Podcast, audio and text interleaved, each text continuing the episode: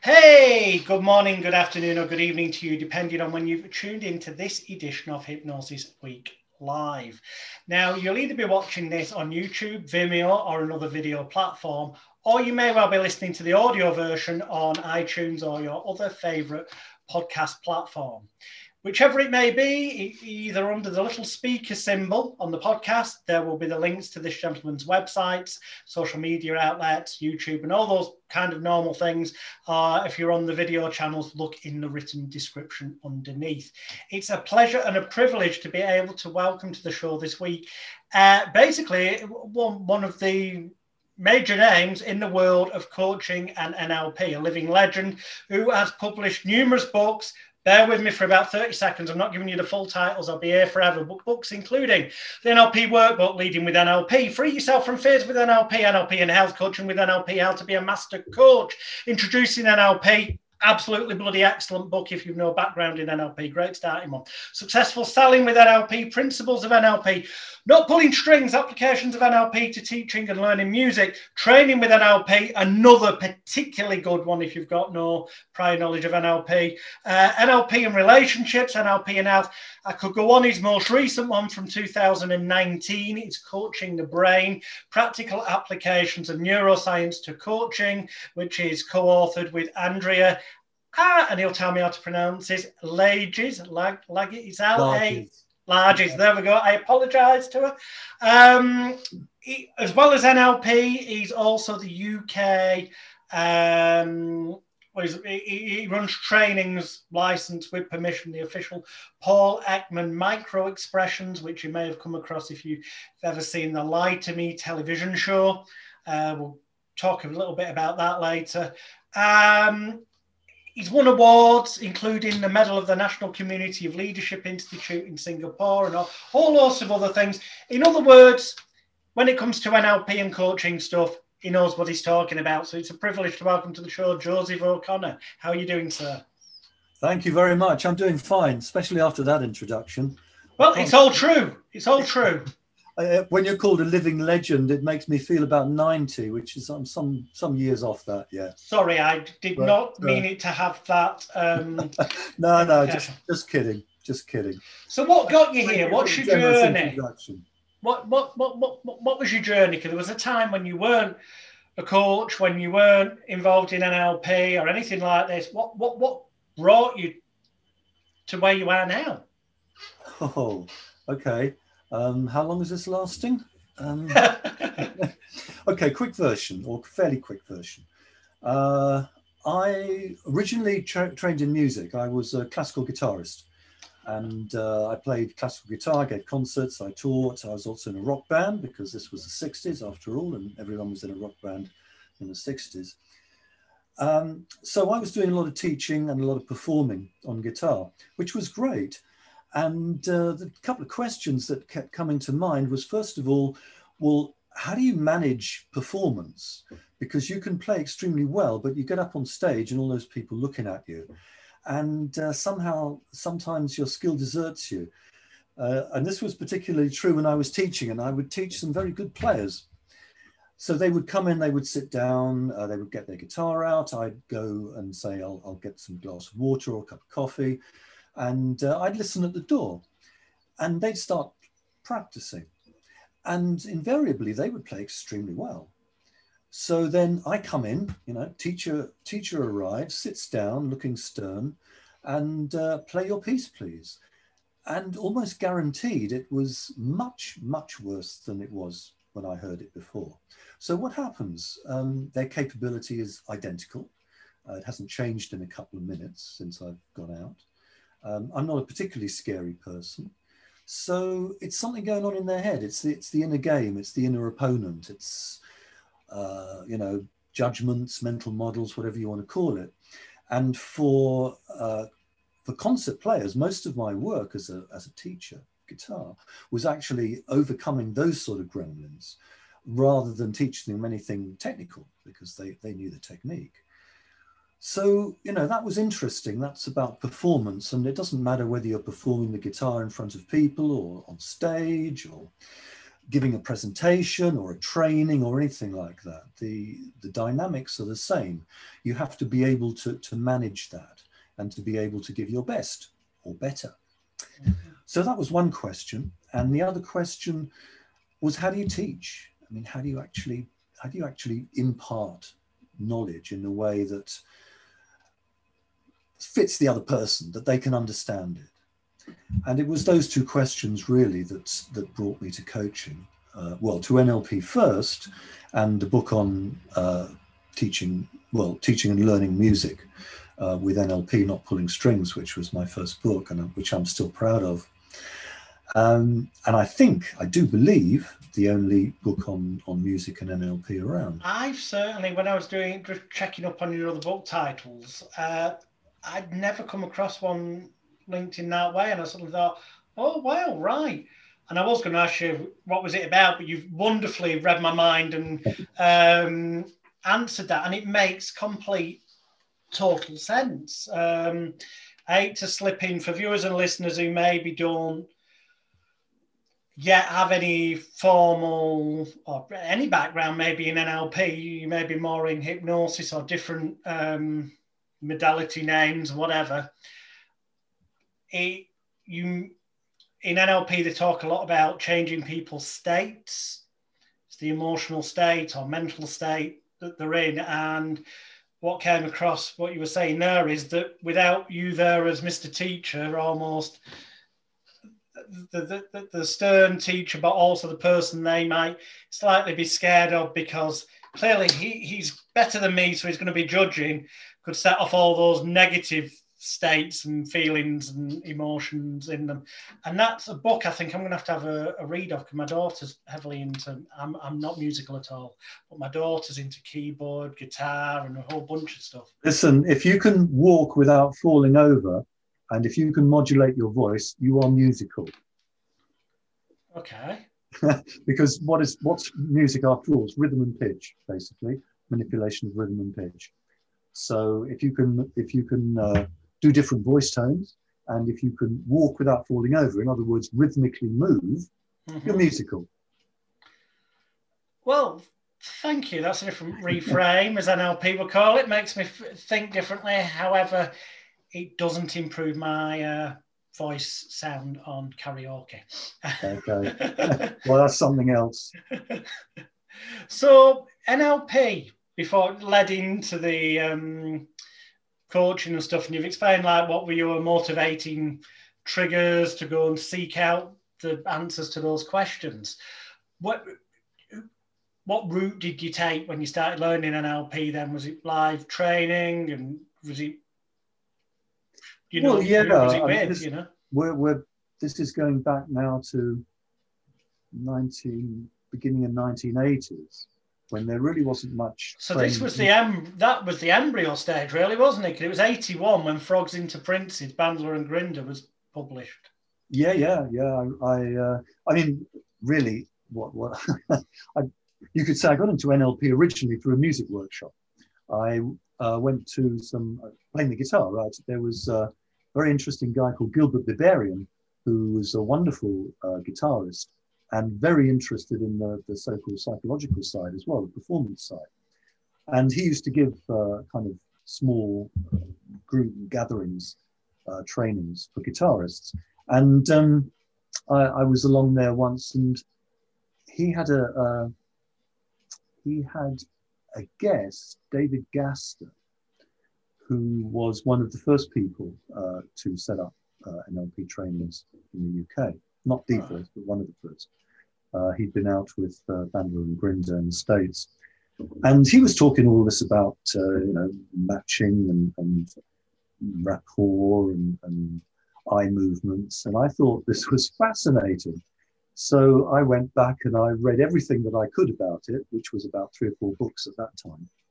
And then thought, well, you know, this is clearly a, a full body sport. If I'm going to get interested in this, can't really do it from, from books. I shall have to go and do training. So I did um, several. And uh, that kind of brought me brought me into it. And on the basis that the best way to learn anything is to train it yourself, I got into training quite early. well, hence the, the, your prolific back catalogue of um, books, some of which are uh, extremely big sellers and leaders in the field. I mean, two in particular I'll mention again. For anyone who's not got any NLP background or knowledge and wants to start looking into it, introducing NLP, and the other one, training with NLP.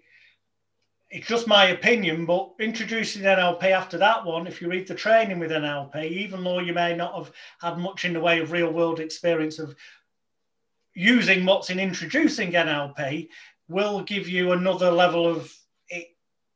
I think those two work really well together. Yeah, I must just tell you that um, introducing NLP was the first book, and it was it was a book put together for an, uh, a big gap in the market, which was there was no book kind of bringing together all the, the, the tools and the ideas and even the, the bibliography, which was mm-hmm. quite small in those days of NLP. So it was kind of overdue, uh, meta, meta view, if you like, uh, of NLP. There just wasn't one. So that was the idea of that. It was published by Thorsons, and the original cover, I've got a picture of it somewhere. It was amazing. Um, it was a picture of a kind of redwood forest in, in uh, California, which I suppose is appropriate, uh, with sunlight filtering through, and a girl looking very hippie with long hair sitting on a, a kind of flying, small flying saucer. All right. Floating in the air.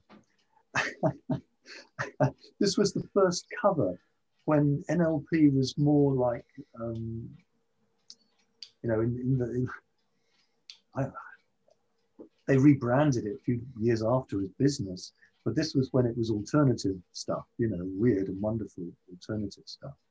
So uh, it would it would sit in in that part of the bookshelf, and anyone picking up the book would go, oh, you know, uh, third age stuff. And then they rebranded it to a nice plain blue cover a couple of years later, and uh, it went more into business. But that was the first one. Um, but I, have got to also mention, hold on. This one. You've got a gas lift chair, I'm guessing, because yeah, went down yeah. and up.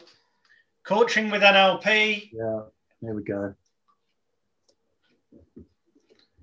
That's that was one of the latest, at least in, in NLP, coaching in NLP. Um, but that was again a few years ago. But yeah, a lot of books. I, I basically wrote books on things I was interested in and wanted to learn about. So I didn't write books from the point of view, I know everything about this and, and I'm going to dump it on some pages so everyone else can find out. Uh, I, I thought of what am I interested in learning about? And, and then I would research it and, and try and write a book about it on the grounds that if I did all the heavy lifting and spade work, then it was much easier for the person reading the book because I started from the same position as them. Mm-hmm. and uh, that seemed to work. Certainly, I think an important thing to remind viewers and listeners of is because especially that you've just said, well, you kind of you started doing that, you decided what you were interested in, and then sort out the research and the knowledge. But at that point, you didn't necessarily have the experience because you didn't know what all the knowledge mm, was relevant to that particular area. But over the years, you most definitely have got experience in all the areas because you've been incredibly successful working in coaching of all different types of arenas, um, right up to big blue chip corporate companies and stuff. So I think it's important to stress that you've actually um, also been out there walking the walk, so to speak. Oh, yeah, I'm not claiming the imposter syndrome or anything mm. like that. I'm just saying that uh, that was the way I learned um, and I enjoyed it very much. And in, in the in the research and the writing, I learned a lot about it, and, and then in the training, I learned more, and and you know, so it so it builds. Now, NLP, um, and everyone has their own different perceptions, beliefs, opinions, and all that. So there's no, there's no right or wrong. These are not trick questions. It's just my view that NLP kind of I know the techniques can be used, techniques, strategies, call them what you will, used in different contexts for different um, intended outcomes. But there tends to be a bit of a, a, kind of a division now where there is NLP that's sort of therapeutic. Um, and you know, you you have got books out how to you know overcome your fears with NLP. Classically, people are likely, even if they haven't got an NLP background, they're involved in hypnosis. They're very likely to have heard of the NLP fast phobia cure or the swish pattern. And then you've got your business side, peak performance, motivation, state management, more more what would I say is coaching. It's, so it's kind of become coaching and therapy. Now, obviously, you've done both because you've got books in both areas, but it does seem that you've ended up doing way more on the coaching side. Yes, absolutely. Um, I mean, I'm not a therapist, and, and I never considered myself as a therapist. Um, I, have been interested in in. I mean, if you take NLP, um, uh, full disclosure here, I don't do, as it were, NLP anymore. Um, I, I I use the insights that I got from NLP, which are extremely useful in coaching, um, because coaching is is an area, a practical area, and a profession which you can use these sort of things together with, with of course, with other things. Now, if mm-hmm. we define NLP as far as it can be defined, at least the one I like, as the study of the structure of subjective experience, then you have well, okay, you're studying it. There's a structure to it. It's not random. All the things that go on in your head are not random. It's there is a structure to it. Uh, subjective, it's yours, uh, and it's your experience. And from those, there are the three big ones, of course, which are goals. What do you want? Values and emotions. What is important to you? Uh, and what do you feel strongly about? And beliefs, or as I prefer to, think of them as mental models, ideas that we have about ourselves and the world that we act as if they're true. And uh, as long as they're more or less fit reality, then we get along. And as soon as we don't, we stub our toe on reality and hopefully we change them. So those three, to me, are, are what are most important in NLP. And they're exactly, of course, what a coach deals with um, in any sort of context. So that's that that was my journey through music, through NLP, through psychology to um, to coaching, particularly business coaching, because I, I like to do that. Um, and then more recently, filling in uh, some of the gaps, I think, in coaching, which is the neuroscience bit. Mm-hmm. So I, I, kind of I kind of like to see where the gaps are in in what I'm doing, and then see if I can find out about them. And then ultimately be in a position to provide something other people aren't. Initially, till you've written a book about it, and then teach other people. Um, yeah. Then you're creating competition for yourself. But no. Um, there's a phrase that people might have heard if they, they've stumbled across NLP, but not yet dug into it, not yet do feel the need to go to the website below. There will also be a link to Amazon so you can go and buy Joseph's books. Um, the map is not the territory. Can you explain how that what that phrase means to you in terms of what you do? Oh, um, I don't think Korzybski ever said that actually, um, although it's credited to him. If well, obviously, any representation that you can make uh, of something else is not going to be that thing, and therefore it's going to be a model. It's going to be uh, seriously, or well, it, it's going to fall short of the real thing. So you could say that uh, we live in the world, we have no idea what this world is really like. We have filters of what's out there, and the filters are our senses, sense organs. In other words, we, we get information only through our sense organs, and therefore we only perceive what is allowed in through our sense organs, mm-hmm. um, which then gives us some representation, some map of what's out there. And if the map is a reasonable one, then we'll be able to, to get along okay. And for the most part, I guess it is. Then when we start to use words and try to explain this to somebody else, then you've got a map of a map. And then you're even further from the, the raw experience. And this is where, of course, communication tends to break down very often. A bit like Chinese whispers. Yeah, yeah, yeah. Um, sure, you. It's it just doesn't work. Um, so yeah, we we tend to assume that not only the map is the territory. In other words, we are giving a first. First of all, we assume that we are getting a true, whatever that means, representation of what's out there. Um, secondly, we assume that we understand it. And thirdly, we assume that we can perfectly well explain it to somebody else. And I'm not sure about any of those three assumptions. Cool. I've got my eyes occasionally look down people at home. That's because I've got bullet points and notes here to prompt my mind.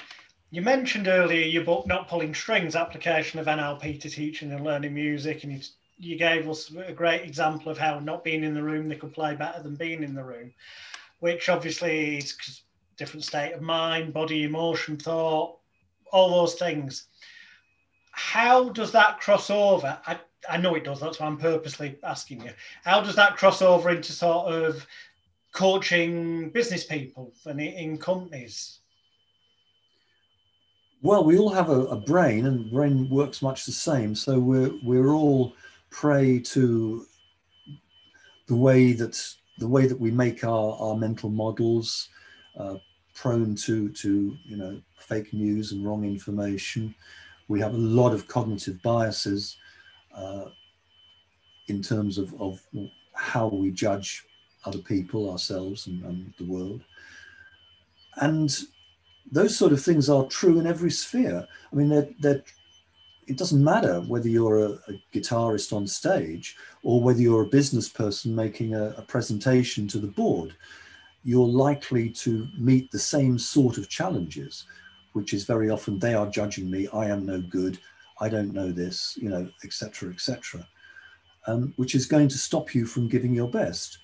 So a coach is basically somebody who helps another person to to find their best, uh, to give their best in a particular context, which may be more or less challenging. Uh, it doesn't coach doesn't give suggestions, doesn't try to fix them, doesn't tell them what to do, but brings out from them their their best resources. So I, I don't see any. Uh, I see this, you know, with NLP is always about structure and and not content, and coaching is the same. So you're kind of helping the person in whatever context it is business personal whatever to generate or realize more options that could be open to them and choices and then to, to help them choose a different path type of thing if what they're currently doing isn't working the best for them yeah the, the way i think about it is that um, when someone comes for, for coaching with a problem, um, I like to say that the problem is not the problem. The problem is how you're thinking about the problem. Okay. Because, you know, the world is just the world, right? It's there it is. And take it or leave it. Now, when it becomes a problem, you are thinking about it in a particular way. And that particular way is causing some difficulty or pain or block or obstacle or whatever it is uh, from what you want. So what a coach does, I think, is basically help the person to change the way that they are thinking about the the, the reality because you're not going to change reality right mm-hmm. um, in the same way that somebody comes and complains about their boss or their spouse a coach or, or, or anybody is not going to say well okay let's change them and then everything will be okay uh, however much the client might feel that that's actually the answer um, it's about how are you thinking about this? You know, that's that's the issue.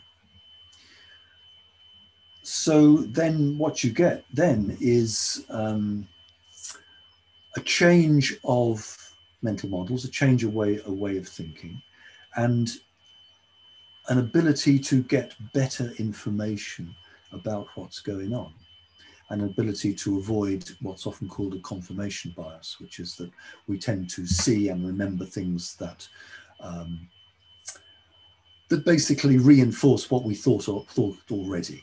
Yeah? Whatever our ideas are, we notice all the confirmations that we read in the paper and other people say and come up on Facebook and everything else, and we tend to ignore or even just not notice at all those things that go against it. And this tends to set us very much in, in our world, um, which is why it's, it's, very important to, to have what I sometimes call in coaching uh, going into alternate realities, which is, mm-hmm. okay, let's suppose for a moment that there was another explanation to what you just said. Uh, let's let's see what that is. And we're not saying you're wrong. We're simply saying um, let's explore another alternate reality to the one that you've just presented because it might be more interesting, might be more free. And then yes, out of that different thinking, uh, a client will find more choices, a choice which they had not thought about before because they didn't have the mental models to support it. Kind of taking someone who's blinkered one direction confirmation bias, as you said, and making them see them opportunities that were already there, but they were just blind to them, so to speak. Yeah, I mean, the world is an amazing, complicated, and fantastic place, and and it, it's just we we see very very little of it, and when we put our blinkers on, which we all have, it's just part of the deal and we see even less. So, you know, it's opening our eyes, it's opening our ears, it's opening our, our senses, and being open to what's there, and not trying to change it. Well, not trying to change it in terms of what's there. You know, as somebody said, if you argue with reality, you'll you'll lose 100% of the time.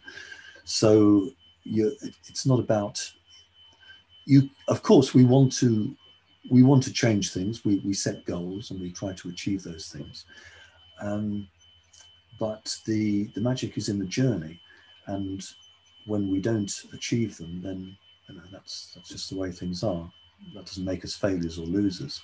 It just makes it reality's gone this way and not, not our way. Yeah, I completely agree with you. Um, I'm just to try and kind of point this in a certain direction. If someone watching or listening to this was to go and get, let's say, introducing NLP and training with NLP, maybe even you know overcoming your fears with NLP, just to start off with, and they start to use utilize some of the techniques that they'll learn within the pages of those books. A knock-on effect will be that they will arguably change their reality law isn't it? Because they will be able to manage their states differently. They'll be able to um, overcome the phobia, for example, in which case their reality's changed. See where I'm... Yeah, yeah, sure. The, the real, you know, we, we see, as they say, we, we see who we are, not what's out there. Um, so yes, if you you read anything, um, of course, uh, recommend my books, but uh, certainly the, the, the brain is such that it's changing all the time. You know, when after this interview, your brain will be different, my brain will be different. After listening to this interview or seeing it, anyone who does so, their brain will be different because the brain is a verb. The, the brain is constantly changing all the time uh, in relation to the experience that it's presenting. So, and the brain will faithfully um, reproduce the, the habits that we continue to do, however stupid it might be. So, you know, if you have a mental model or a mental model of, you know, I'm no good at playing the guitar, and you keep repeating that to yourself, and you, through confirmation bias, see all sorts of reasons why that's true, and you focus on every mistake, then your brain will faithfully strengthen that pattern uh, in the nerve cell connections, and that is will become your default way of thinking. And you know, we're very clear about um, about physical habits. You know, if I if you want to get good at guitar, you practice, you you play over and over again, paying attention, and you will learn to do that better. Playing tennis, anything like that. But sometimes we forget that the same applies to, to our thoughts.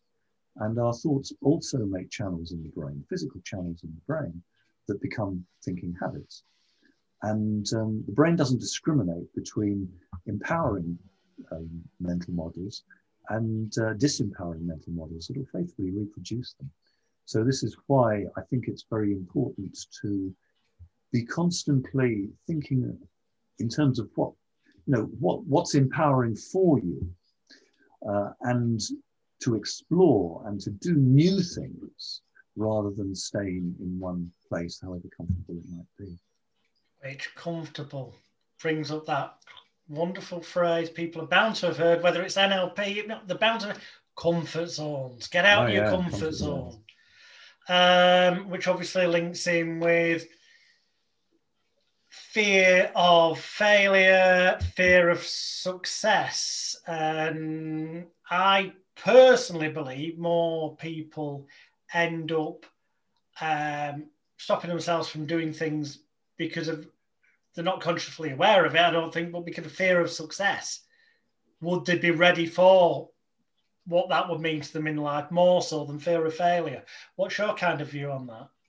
Yeah, sure. Um, no, we, we fear, fear to, as far as the brain is concerned and our subjective experience, uh, it's an away from, isn't it? We feel threatened. There is a threat to us.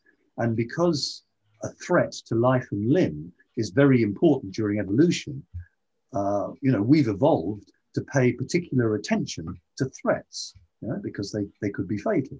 Uh-huh. There's no evolutionary bonus for feeling happy. If you go along feeling happy, you could get eaten by a, a saber-toothed tiger. But uh, if you're always on the alert for, for any threat, you're likely to survive and, and pass on to your children. So that's why the, the, the emotion of fear is so compelling. It's there to save your life originally, and it's there to show you that there is a threat. Now, unfortunately, um, the, the part of your brain, the amygdala that deals with that, doesn't isn't very discriminating in terms of, of different sorts of fears. So you can feel threatened by all sorts of things. You know, you can, of course, you can feel threatened by someone there uh, looking like they're going to be physically violent, but you can also be threatened by not having enough likes on your Facebook page or whatever it might be, mm-hmm. because your your um, reputation or whatever it might be, your values will be threatened. This will make you feel anxious. This will make you feel afraid. So that's one thing. Um, the second thing is our brain is amazing in terms of being able to time travel. So we can put ourselves in imaginary futures, very unpleasant imaginary futures, and feel extremely threatened and fearful and anxious about them while sitting perfectly comfortable in our chair. You know? uh, I used to do it uh, with with dental appointments, you know, make a dental appointment, and then about a week before, I'd start to think, oh, my God, I've got to, go to the dentist. I'll probably have to have a filling. Could even be a root canal. Oh my God, the last root canal was terrible. I couldn't stand it. Uh, and and before long, you know, I I would be terrified um, of something that hasn't happened negative and, future pacing well yeah but it, it's yeah. Yeah, exactly but it's future pacing it's it's not building castles in the air it's building dungeons in the air we can future pace anything uh, and unfortunately we, we often tend to future pace unpleasant things and then we leave out the second step which is how can i avoid this we just we just jump into it and feel bad rather than going, okay, well, it's a possibility. It hasn't happened yet. How can I make sure it doesn't happen? Um, but you, yeah, you were talking about fear. So yes, we can fear success, um, whatever success might mean, and we can fear failure, and we can we can fear everything in between. So you know, fear in itself is fine. I, I don't believe in any negative emotions. Fear is is there to be helpful. It's just that uh, it can put us in some difficult places unless we are able to, to manage it in the right way. Fear loosely, well, I say loosely, it kind of segues nicely into mentioning pain and pleasure, the motivating things. And it kind of doesn't work, uh, or at least in my experience, it doesn't kind of work the way most people who haven't studied it or, or tried things out would think it would logically. Um, and by that I mean, you know, so, some things out there say, oh yeah, people, you, your mind's there to always do whatever's going to make you safe, or at least what it thinks is going to make you safe and happy and bring you towards pleasure and away from pain. And yet, in my experience, to get people to actually make a change, certainly therapeutically anyway, I may not necessarily be the same in coaching. That's your definite area of expertise. That's what I want to ask. Is that we have to really ramp up the pain of what they're currently not doing that they want to do, or rather what they're doing that they want to stop, say it was smoking. We're going to ramp up the pain so they're more likely to stop if it becomes painful than being motivated by the pleasure of saving money, being healthier, ironically. And yet, conscious logic says it should be the other way around. Well, pain is always more motivational than uh, than pleasure in a way. Uh, you know, we it, has got to be because pain hurts you. It can it can uh, harm you. It could even kill you. So pain is another signal that something's wrong, and you better do something about it. Which is why whatever you're concentrating on, um, you, you get a pain and it, it is going to distract you. Um, and we are very loss averse, just naturally. Our, our, thinking, our brain is very loss averse. We hate losing much more than we like winning. So um, you can say yes, pain is is motivational, it has to be really ramped up because you know people who want to stop smoking they decide i'm using smoking as an example they might go yeah i definitely want to stop i've got the motivation of health i'll have more money i'll smell nice you could have a list as long as your arm of things that could be classed as pleasurable benefits of stopping but they don't and the pet although they're not feeling so good the skinned people are giving them grief, which are painful things. And each time they have one, they might have got to the point that they're actually not enjoying it as such. But I kind of liken it to the uh, uh, lobster in the, um, you know, frog in the. Frog in the boiling water, yeah. Yeah. Yeah, yeah. In the hot water that gradually gets towards boiling, but you don't notice it because it's getting hotter yeah. and hotter in degrees. Um, I, I, I, can't share your enthusiasm for ramping up the pain. Because if you really ramp up the bloody pain, then boom. I mean, yeah, all right, yeah. might be classed as aversion therapy that, but you know, with even with um, changing the pain pleasure swish or whatever, you can make it so that it, even the thought of a cigarette just so revolts on all levels that well, that's, that's all they need that's another matter. Uh, I think there's there's many things involved here. One is that people will avoid pain. So if you mm-hmm. ramp up the pain, they will avoid you. that's the first thing. Yeah. Um, you know what it's like. You can tell you can tell people how bad things are going for them, and if they don't stop, then this bad thing will happen, and they'll switch off because they don't like what you're saying. It's painful, so they will avoid it, and they'll say, "No, no, it's not like that." You know, it's, it's something else, and then the rationalizations will start. So I, I think you've got to be careful about talking about pain like that. I, I think that um, certainly pointing out the the consequences of not changing is, is important when you're dealing with a change, right? There's there's the the good things about changing that you want, and there are the bad things that will happen if you don't change.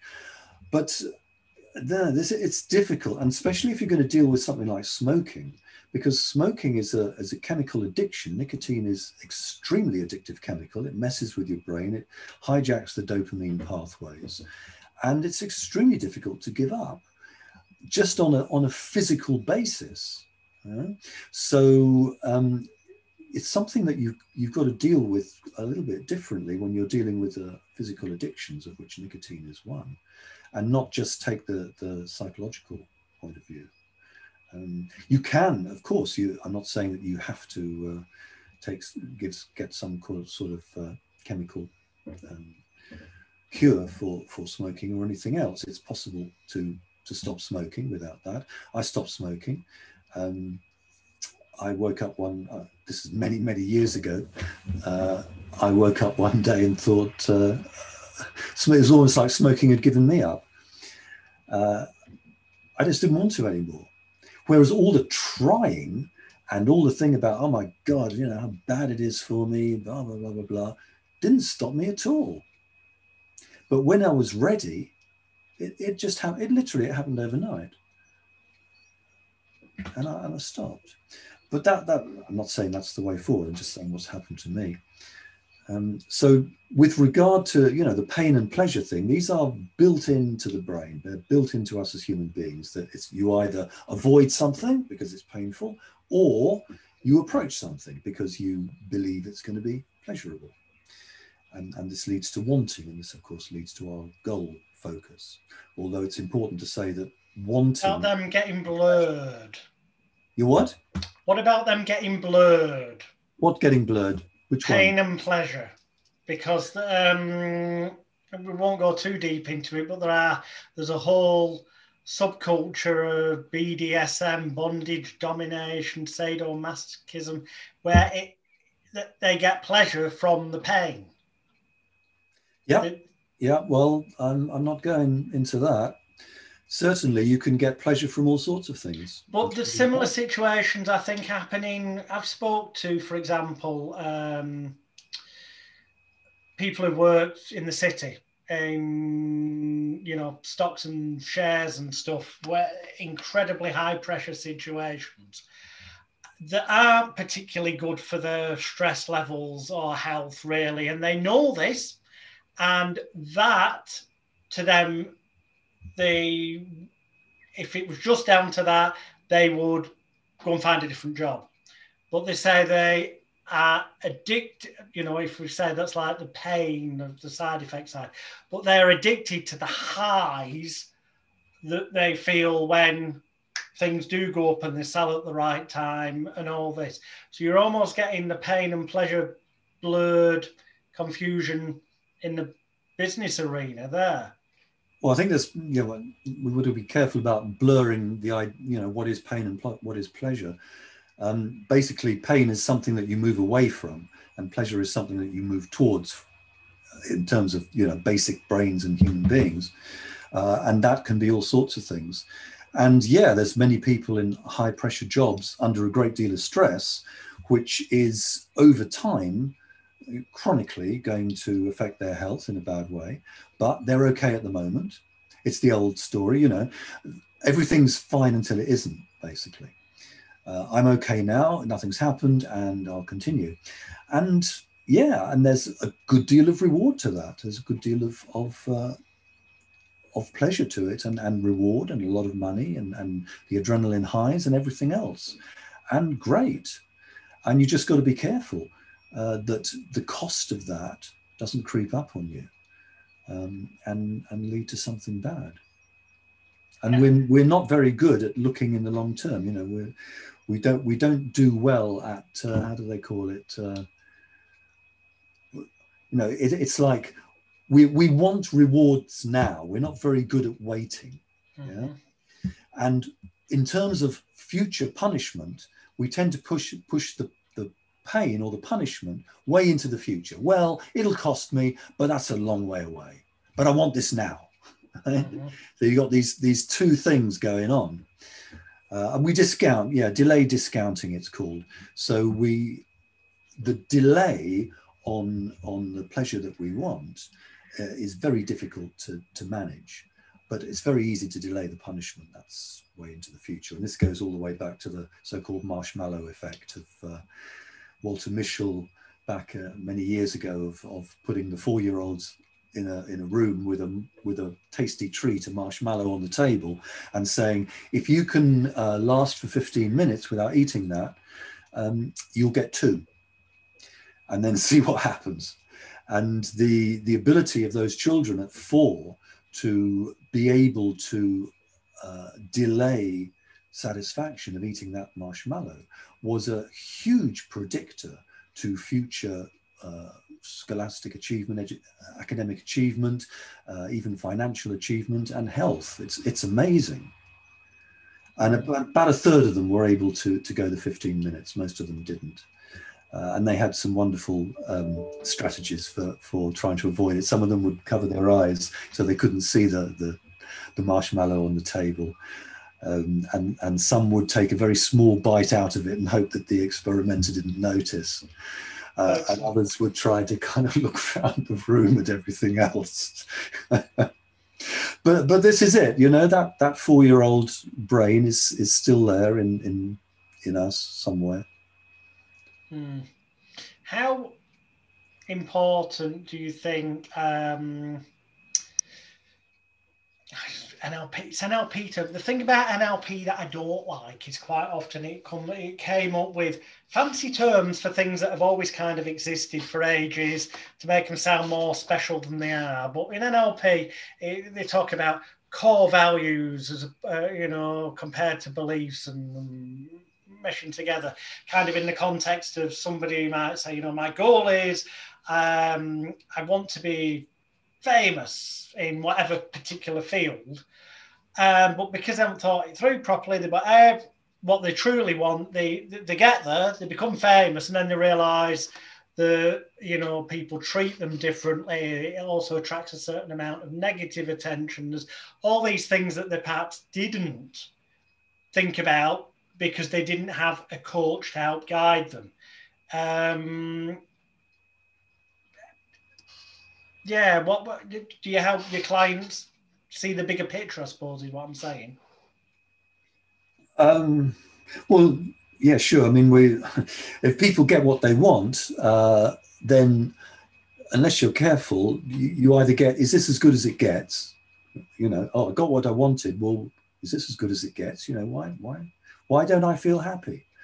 Uh, or oh my god i got what i want and i wish i hadn't which has been my experience sometimes. Mm. um, you know goal it's it's about the journey because you can't control the the achievement anyway. Um, it, if if the journey is important and that's more about values we can set our goals but really if we're honest um, we're not in control of that. Uh, and the metaphor i like is climbing mount everest you know um, you, you have a goal to climb Mount Everest, and you you may or may not get to the top for all sorts of reasons. Yeah? Things may happen, pandemics may happen, uh, snowstorms may happen, uh, all, all sorts of things. You, it's not in your control. Yeah. But what is what is in your control is the reasons why and the journey and the happiness that you feel in doing so as you move towards the top of the mountain, regardless of whether you get to the top. Now, if you get to the top, how long are you going to spend there? Five minutes? 10 minutes, maybe. Actually, well, before I, I, saw a wonderful picture in the newspaper a few months ago of a queue of people going to the top of Mount Everest. There was a queue of about 200 yards, you know, up to the up to the top there. So you waited your turn with hardly any oxygen and, and freezing cold until you could get up there and, and take a selfie or whatever you do at the top. And, and then you come down again. Now, you, you spend five minutes at the top. How long do you spend actually climbing the blooming mountain? Months. Mm. So you'd better enjoy it and you better do it for a good reason. Uh, and it better be important to you, whether you reach there or not, because it's the journey, it's not the it's not the achievement. It's a very powerful, um, yeah, example. We, we, we've got about 10 minutes left, so I want to segue into mentioning uh, that you also officially a trainer of uh, micro expressions and the stuff that Paul Ekman um, has become famous for, and people most likely may have seen the TV show Lie to Me, um, or indeed, you may, if you've got kids, you may well have watched um, Inside Out, the Disney Pixar film, which Paul mm. Ekman advised about how to basically emotional reactions and, uh, and stuff in. Can you tell us a bit about you, your work in that area and how it slots into the overall package of what you offer? Well, I, I think I think it's fascinating.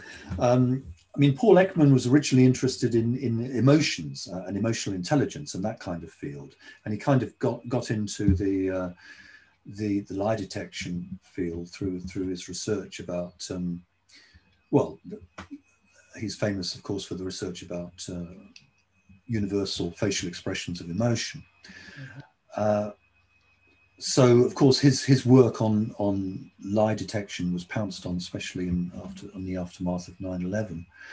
Uh, but he was always interested in emotions, um, and lie detection is is about, uh, of course, language and also emotions, because uh, when you misrepresent reality intentionally with a with a view to to misleading someone, then you your words will change and you may well feel some emotional charge about that maybe guilt or, or happiness or, or, any sorts of things. And these will leak out and this is the basis of um, of detection deception. It's a fascinating field. I think it's really interesting and, and uh, i've done some some work on that. Uh, in terms of coaching um, what's interesting about it of course is the emotional part which is uh, the the facial expressions of emotion. So that when when when we are emotion when we feel a particularly a particular emotion, you don't have to calibrate these. So when someone is feeling frightened, there is a, a, universal expression of fright that doesn't matter who they are or where they come from. You're going to see it. Now, it can be very subtle and it can be a micro expression. In other words, it can flit across the face in less than one fifth of a second. So you better be paying attention. Uh, this is because emotions in the brain, uh, we don't control them. When we are triggered for whatever reason, the emotion floods out and this leads to changes in the body. You know it leads to increased heartbeat uh, blood pressure uh, change in, in, skin tone and change in facial expression. And we're very very sensitive to faces because they are a communication channel. So um, faces don't lie in terms of showing what emotion you're feeling. Now that's not to say that people are trying to tell you lies. I'll give you an example. Um, i was I was uh, coaching a, an executive, and uh, they were talking about um, a barbecue that they'd gone to. With, with it was like a, a, a, business barbecue. All the other executives were there, and people were having fun. And it was a sunny day, and uh, they were talking with each other. And he was talking about this, and he was saying, you know, it's a very pleasant experience, and he was. Uh, talking about it as it was a pleasant experience. He was saying it was. And yet, every now and again, he'd flit across an expression of uh, sadness would, would go across his oh. face very quickly. Now, uh, so what I do there is I think, okay, so um, he's looking sad for some reason. Now, I have no idea why. Uh, I certainly don't assume that he's lying and that the whole barbecue was a sad experience because clearly it wasn't. Um, so there's a, there's two messages there. One is that parts of it he, he was happy in, other there was something about it that he was sad about, maybe, or he was having some association as he was talking to some sad event in the past that was not in any way connected with that, and, and that's what led to the to the facial expression. I, I don't know, I have to ask. So I did, and and I don't go, oh, I caught you in some incongruence. You know, you're you're really sad here. You go something like, uh, yeah, sounds like a very pleasant experience. And yet i have this this feeling this idea this intuition that, that there was something about it that that made you a bit sad. What do you think? Am i am i crazy? And then he he thought for a little while. He said yeah you're right. Um, those some of those conversations with other executives at the barbecue did make me feel sad in terms of of what was happening to me uh, and the way that the company was going. So then we segued into a conversation about what was happening there, and that was extremely productive. And I'm not sure that he would have gone there if I hadn't given him that opportunity. A very powerful tool, then.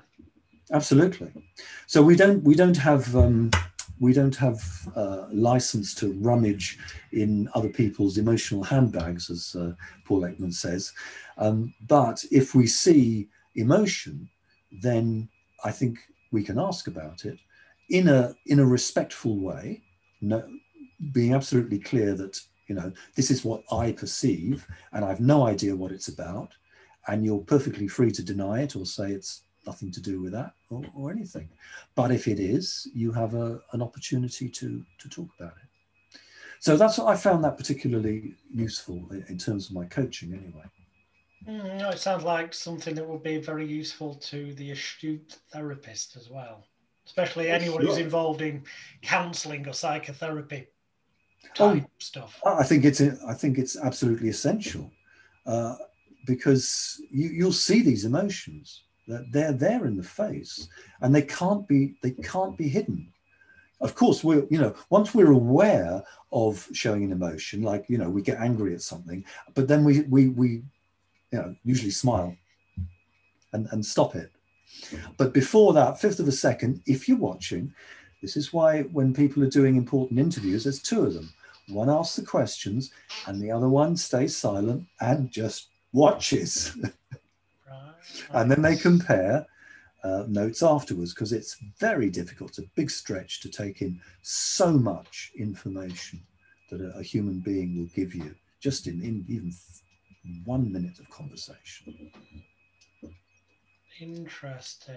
I've got to be honest, I did well, I just assumed that, you know, because I've never had to have interviews like that, always having been self-employed. But I, I, I am aware that people do, you know, have two, sometimes three people on a panel interviewing them, and I figured logically that was just because, um, you know, they had input between them, they all ran the company or whatever. But what you've just explained makes sense, yeah. If if one person's consciously focused on asking the questions and listening to the answers they're getting, they're not going to be aware of what the body language and facial expressions are coming out with to the same degree?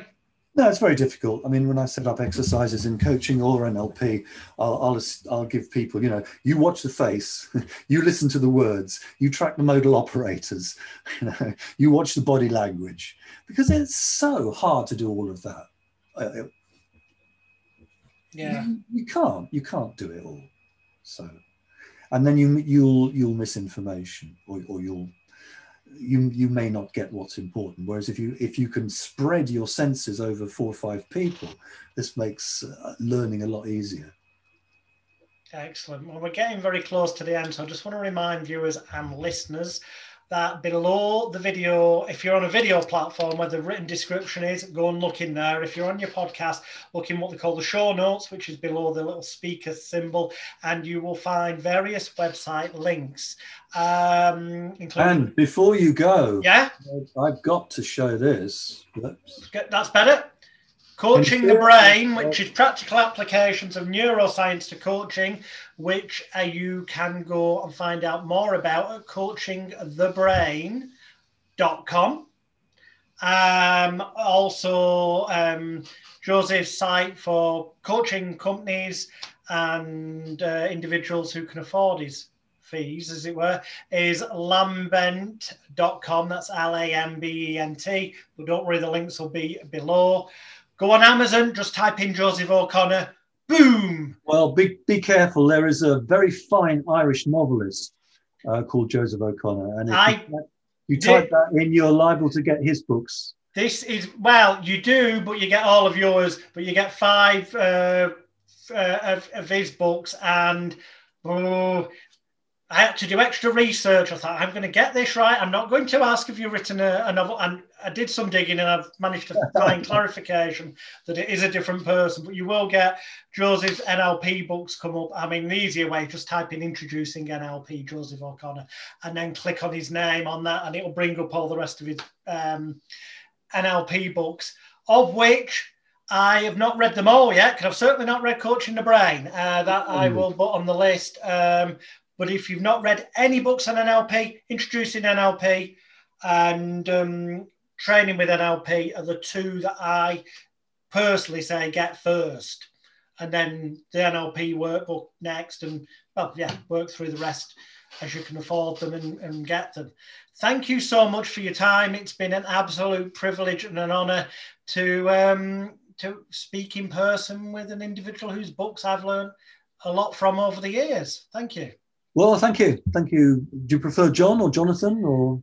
Whichever. Um, I am not, it's a stage name. I'm Alex by birth, but Alex oh, okay. Smith sounds flat when I get introduced at events. Ladies and gentlemen, please welcome live on stage Alex Smith. It kind of, Jonathan Royle, it's got that more show busy kind of line. Much, much better. My father was an actor, and uh, he, he knew about you know you have a stage name and, and you have your real name, and uh, it's it's whatever looks best in lights. Apparently, six letters and six letters looks best if you're going to have it up in lights. Plus, it's state management, almost like NLP. When introduced on stage as Jonathan Royle, that persona, it's calm, relaxed, Mr. Confident. Alex Smith caught unawares at a party and asked to do a party trick is a bit more really. Yeah, so. Okay, well, thanks very much. It's been a pleasure, and uh, I hope that whoever is watching uh, will will get some uh, enjoyment and, uh, and I am sure they will, especially if they go to the links below this video or the speaker and uh, take their study further. Thank you all for watching or listening. Thank you once again, Joseph, and Thank you. goodbye, everybody.